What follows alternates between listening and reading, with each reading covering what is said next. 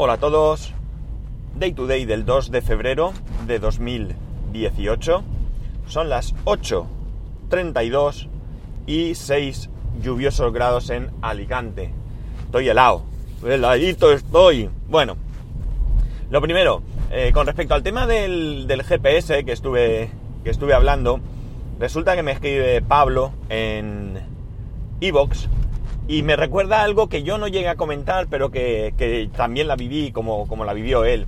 Y es el hecho de que yo lo que no dije es que el IPAQ, la PDA de HP, no tenía GPS. Entonces había que comprar un módulo externo, un módulo GPS. Era una cajita pequeña, bastante contenida ella, que tenía una batería. Recuerdo que las baterías que llevaba eran estándar de un teléfono Nokia, que estaba súper bien ese módulo porque si se te estropeaba la batería, pues no tenían más que comprar una batería de móvil y sustituirla. El GPS lo compré en China, luego creo que por España también lo podías encontrar, pero yo cuando lo compré tuve que comprarlo en China. Era una marca conocida, no la recuerdo ahora mismo, pero todavía lo tengo el módulo, lo tengo no sé dónde, aunque la batería seguramente se habrá ido, pero el módulo está por ahí. Ni siquiera sé si ya venderán baterías de aquellos móviles para poder utilizarlo, pero bueno, estaba ahí. Y el módulo era un módulo Bluetooth. Tú la cajita esa la ponías en algún sitio del salpicadero para que cogiera buena señal. Incluso tenía una conexión para ponerle una antena. Yo nunca la llegué a usar. Y luego también, por supuesto, pues tenía un puerto, pues no sé si era un micro USB o no recuerdo tampoco, tanto para poder cargar esa batería como para poder conectarlo para algún tipo de actualización o algo que yo tampoco llegué nunca a realizar, ¿vale? Yo normalmente cargaba la batería, o si me quedaba sin batería pues lo cargaba al mechero y ya está. La verdad es que me hizo muy bien, muy buen papel, funcionaba pero genial y bueno, pues la verdad es que ahora mismo no recuerdo si me lo regaló mi madre. O sea, a ver, yo hice toda la compra y todo, pero no recuerdo si fue mi madre quien me dio el dinero para comprarlo o así por algún... no sé. El caso es que bueno, que lo cierto es que me hizo, como digo, muy buen papel aquel modulito. Es más, no hace mucho tiempo, no sé, un par de años, 3, no sabría decir, porque ya sabéis que el tiempo pasa muy rápido. Estuve con Guipollas. Recordad que Guipollas tenía una tienda, aunque ahora ni graba ni nada el tío, pero bueno, tenía una tienda. Y estando en la tienda él todavía tenía a la venta uno de esos módulos allí colgado, o lo tenía guardado, no recuerdo tampoco, pero recuerdo que ya comenté algo en algún podcast de este módulo. Ya digo, hace mucho tiempo, y él me había escuchado y me enseñó el módulo, y la verdad es que ya digo, ese módulo fue algo práctico como no os podéis ni imaginar. Y bueno, vamos a hacer hoy una especie de ese podcast pendiente que todos votasteis que sí queríais que volviese, llamado Viernes de Reflexión, porque hoy es viernes. Y porque hoy voy a dejar de lado, más allá de lo que acabo de comentar, todo el tema relacionado con tecnología y esto, para contaros, para hablar de una noticia que he leído que bueno, de alguna manera, dentro de lo triste que es, me ha alegrado un poco el día, ¿no? Resulta que en un pueblo de México, Saltillo o algo así, no recuerdo muy bien, no importa el pueblo, resulta que hay un señor, Don Ramón, creo recordar, que está en un tanatorio porque acaba de fallecer su mujer. Don Ramón es un señor ya mayor, por lo visto, y está allí en el tanatorio, en una sala, en una fría sala, con su hijo de 30 y tantos años, disminuido, solos, absolutamente solos, sin nadie que les acompañe en un momento tan doloroso, en un momento tan triste como es perder pues a una madre y a una esposa con la que has convivido durante muchos años. La cuestión es que el hombre está allí aguardando, imagino, sumido en sus pensamientos, y aparece la trabajadora social o una trabajadora social de dicho pueblo.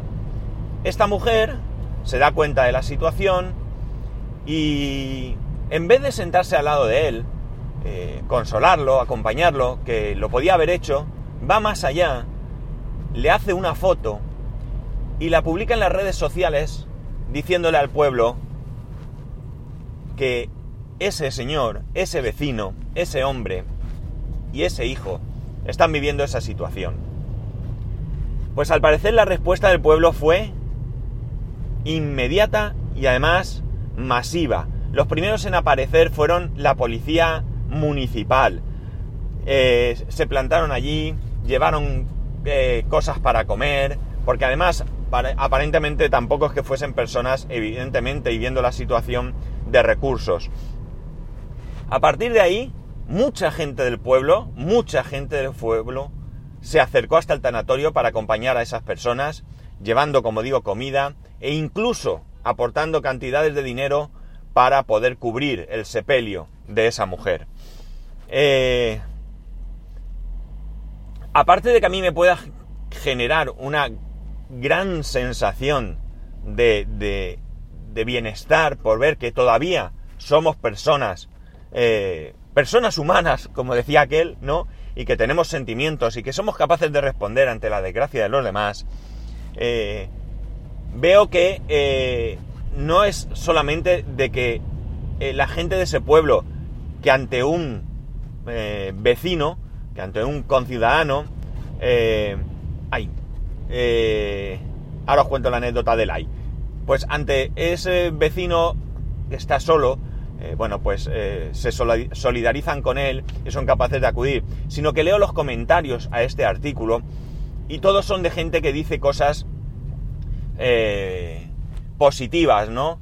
Gente que dice, que estas son las noticias que se deben de publicar habitualmente y no todas los dramas que también son necesario conocerlos. Pero al final, cierto es que si cogemos cualquier medio de comunicación, lo más destacado son desgracias.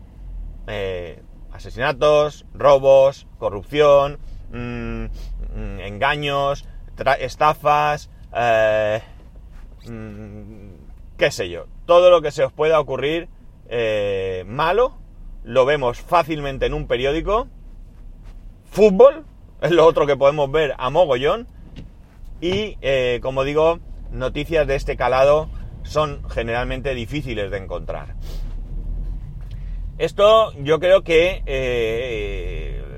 nos permite hacer un ejercicio de reflexión, porque al final muchas veces pensamos que estamos deshumanizados, que no nos importa. Es verdad que pasamos por la calle ante gente que está pidiendo y los ignoramos. Incluso ya hablé, creo que aquí en el podcast, de casos en los que según quien se acerque, ¿vale? Es decir, que muchas veces nuestra postura no es racista, sino clasista, ¿vale? Y bueno, pues debemos darnos cuenta que vamos a ver, Don Ramón es una persona como lo soy yo. No es mejor ni peor persona que yo, en principio, y no se merece más o menos que yo. Don Ramón seguramente es una persona que por las circunstancias de su vida, por la época que nació, por el entorno donde nació, pues ha tenido una vida, no rodeada de todo el lujo, y lo digo con toda la conciencia, que podemos estar rodeados la mayoría de nosotros. Porque a fin de cuentas, el lujo no es tener un coche de 200.000 euros, una casa de 3 millones de euros y un yate de 5 millones de euros. No. O sea, el lujo es que yo tengo un iPhone que cuesta más de 1.000 euros. Eso para mí es un lujo. Un lujo que yo me puedo permitir. Pero que no debe hacerme... Ojo, que me puedo y debo permitir, ¿vale? Pero que al mismo tiempo no debe de hacerme perder la visión de los que realmente están padeciendo otras cosas. Yo tengo una política bastante clara, desde luego. Para la gente como yo, para la gente como nosotros, ¿vale? Como la mayoría de los que me escucháis, dar alimentos, dinero, lo que sea, es algo que nos supone un esfuerzo.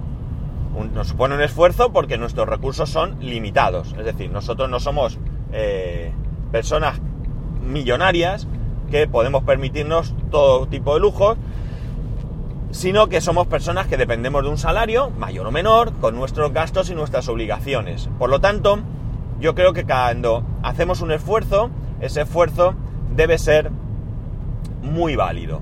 Si yo puedo aportar un día 20 euros, yo quiero que esos 20 euros de verdad, sirvan para que alguien pueda mejorar su vida. Por eso es uno de los motivos por los que generalmente no me gusta dar nada por la calle. A veces lo hacemos, pero no me gusta porque yo no conozco a esa persona y, puede ser que esa persona realmente tenga una necesidad, pero puede ser que esté controlado por algún tipo de mafia. Eso ha pasado aquí, al menos en Alicante pasaba, que había una red mafiosa rumana que tenía a compatriotas pidiendo por las calles, pero que luego lo que recogían lo tenían que entregar a sus, llamémosles, jefes, ¿no? Entonces yo no tengo ningún inconveniente en que una mujer o un hombre que están pidiendo por la calle, que no tienen para comer, se les dé algo, si eso realmente va a servir para que conforme acaben su jornada laboral, ¿por qué no llamarlo así?, puedan entrar a un supermercado y comprar los alimentos que necesitan para sobrevivir. Pero claro, no estoy dispuesto a que ese dinero ellos no vean nada o vean una mínima parte, que sigan pasando hambre, para que un sinvergüenza, ¿vale?, vaya en un BMW, se vaya de fiesta, por no llamarlo de otra manera, y que viva a lo grande con ese esfuerzo que todos nosotros podemos hacer. Por eso siempre digo que lo que podemos hacer es colaborar con alguna asociación o con alguna ONG que realmente nos inspire confianza. Que también puede haber sinvergüenzas, por supuesto, pero no es lo normal. Para mí no es lo normal. O sea, yo creo que organizaciones como Cáritas o Cruz Roja o el Banco de Alimentos, yo creo que son lo suficientemente solventes como para que nosotros podamos colaborar en la medida de lo posible. Fijaos una cosa, a veces decimos, si es que yo no tengo dinero en este momento, ya, pero un kilo de arroz, un simple kilo de arroz del más barato del supermercado, en el que habitualmente compras, es un producto 100% válido y que va a aliviar en medida a alguien. ¿Por qué? Porque la gente necesitada que tiene que acudir a estas organizaciones no va a por tu kilo de arroz. Es decir, tu kilo de arroz más mi kilo de harina más el kilo de azúcar de mi vecino más el litro de leche de mi compañero de trabajo es lo que va sumando un banco de alimentos, ¿vale? Ya sea, como digo, Cruz Roja, Cáritas, Banco de Alimentos, lo que sea, va sumando y es lo que permite ayudar a estas personas. Tenéis que simplemente ver cualquier campaña que se hace de recogida de alimentos. Se han recogido tantos mil kilos de alimentos, ¿vale? Eso es con lo que nos tenemos que quedar. Es decir, que no os sepa mal. No tienes que llevar 50 euros en alimentos. Si lo puedes hacer, estupendo.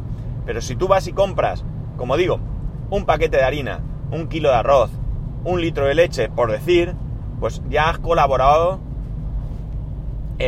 suficientemente, porque ya digo, no es tu litro de leche, tu kilo de harina y tu paquete de arroz, tu kilo de arroz. Es el conjunto de... A ver, yo sé que tengo que ir a 90 por la autovía, pero tengo delante un Fiat 500 que va a 50 por la autovía. Y claro, no puedo adelantar porque por la izquierda me están adelantando hasta los autobuses a todo lo que dan. Bueno, la cuestión está en que para mí una grandísima noticia que el pueblo de Don Ramón reaccionase de esa manera.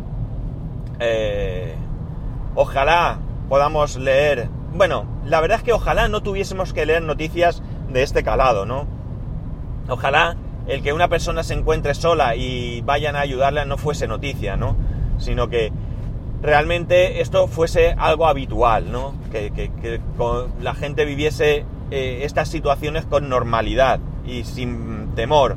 Y que, no sé, me produce mucha tristeza cuando vas por la calle, ves a alguien que necesita ayuda y todo el mundo pasa de largo, ¿no? Y a lo mejor es tan sencillo como ese anciano que intenta cruzar y nadie respeta el paso de peatones y tiene miedo y va con su bastoncito lento.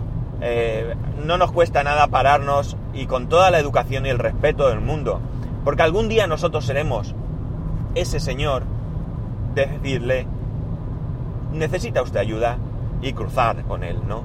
Y esto es un gesto simple, es un gesto tan simple como fácil de realizar. Ya digo, a mí el hecho de que la gente seamos todavía capaz de responder de esta manera, no solamente ante grandes catástrofes, que también lo solemos hacer, sino ante estos pequeños detalles, me resulta gratificante, y debe hacernos pensar que los problemas, los problemas graves no están a miles de kilómetros. Muchas veces los podemos tener en la puerta de al lado. Y nada más, hoy ya digo, una especie de viernes de reflexión. Me ha llegado muy leer este artículo. La verdad es que por un lado siento una cierta tristeza, tengo que decirlo, porque haya gente que vive estas situaciones, me apena. Y si pensamos en los niños que pasan situaciones duras, todavía me duele mucho más. Mirad, el otro día, ya para terminar, mi hijo, no sé qué dijo, mi hijo es un ser privilegiado, ¿vale? Cosa que yo me alegro de que pueda serlo. Y es un ser privilegiado porque no le falta nada básico, absolutamente nada básico le falta, ni muchas cosas superfluas, ¿no? Pues el otro día no sé qué fue lo que dijo él o dijo mi mujer o no sé cuánto, y se habló de cenar, y entonces mi mujer le dijo: no podemos cenar, no tenemos dinero para comprar la comida. Era una broma, evidentemente, y la verdad es que si hubieseis visto la reacción, o sea, llegó a asustarse y a decir: sí, cenar, sí, hay que cenar. ¿Cómo? O sea, se quedó el pobre. Pues imaginar por un momento esos niños que no tienen para comer en todo el día. Y nada más, ya digo, quería volver con una especie de viernes de reflexión. Quiero que vuelva el podcast, a ver si me animo, como algo separado de este, pero como ya he repetido en varias ocasiones, quiero que sea algo que pueda ser estable, no algo que tenga que abandonar al poco. Chicos, nada más, que tengáis un muy buen fin de semana, aunque sea con este mal tiempo. Que los que tengáis que trabajar, que os sea leve, y que el lunes nos escuchamos. Y por supuesto, sabéis que me podéis escribir a @spascual o a spascual@spascual.es. Un saludo y nos escuchamos el lunes.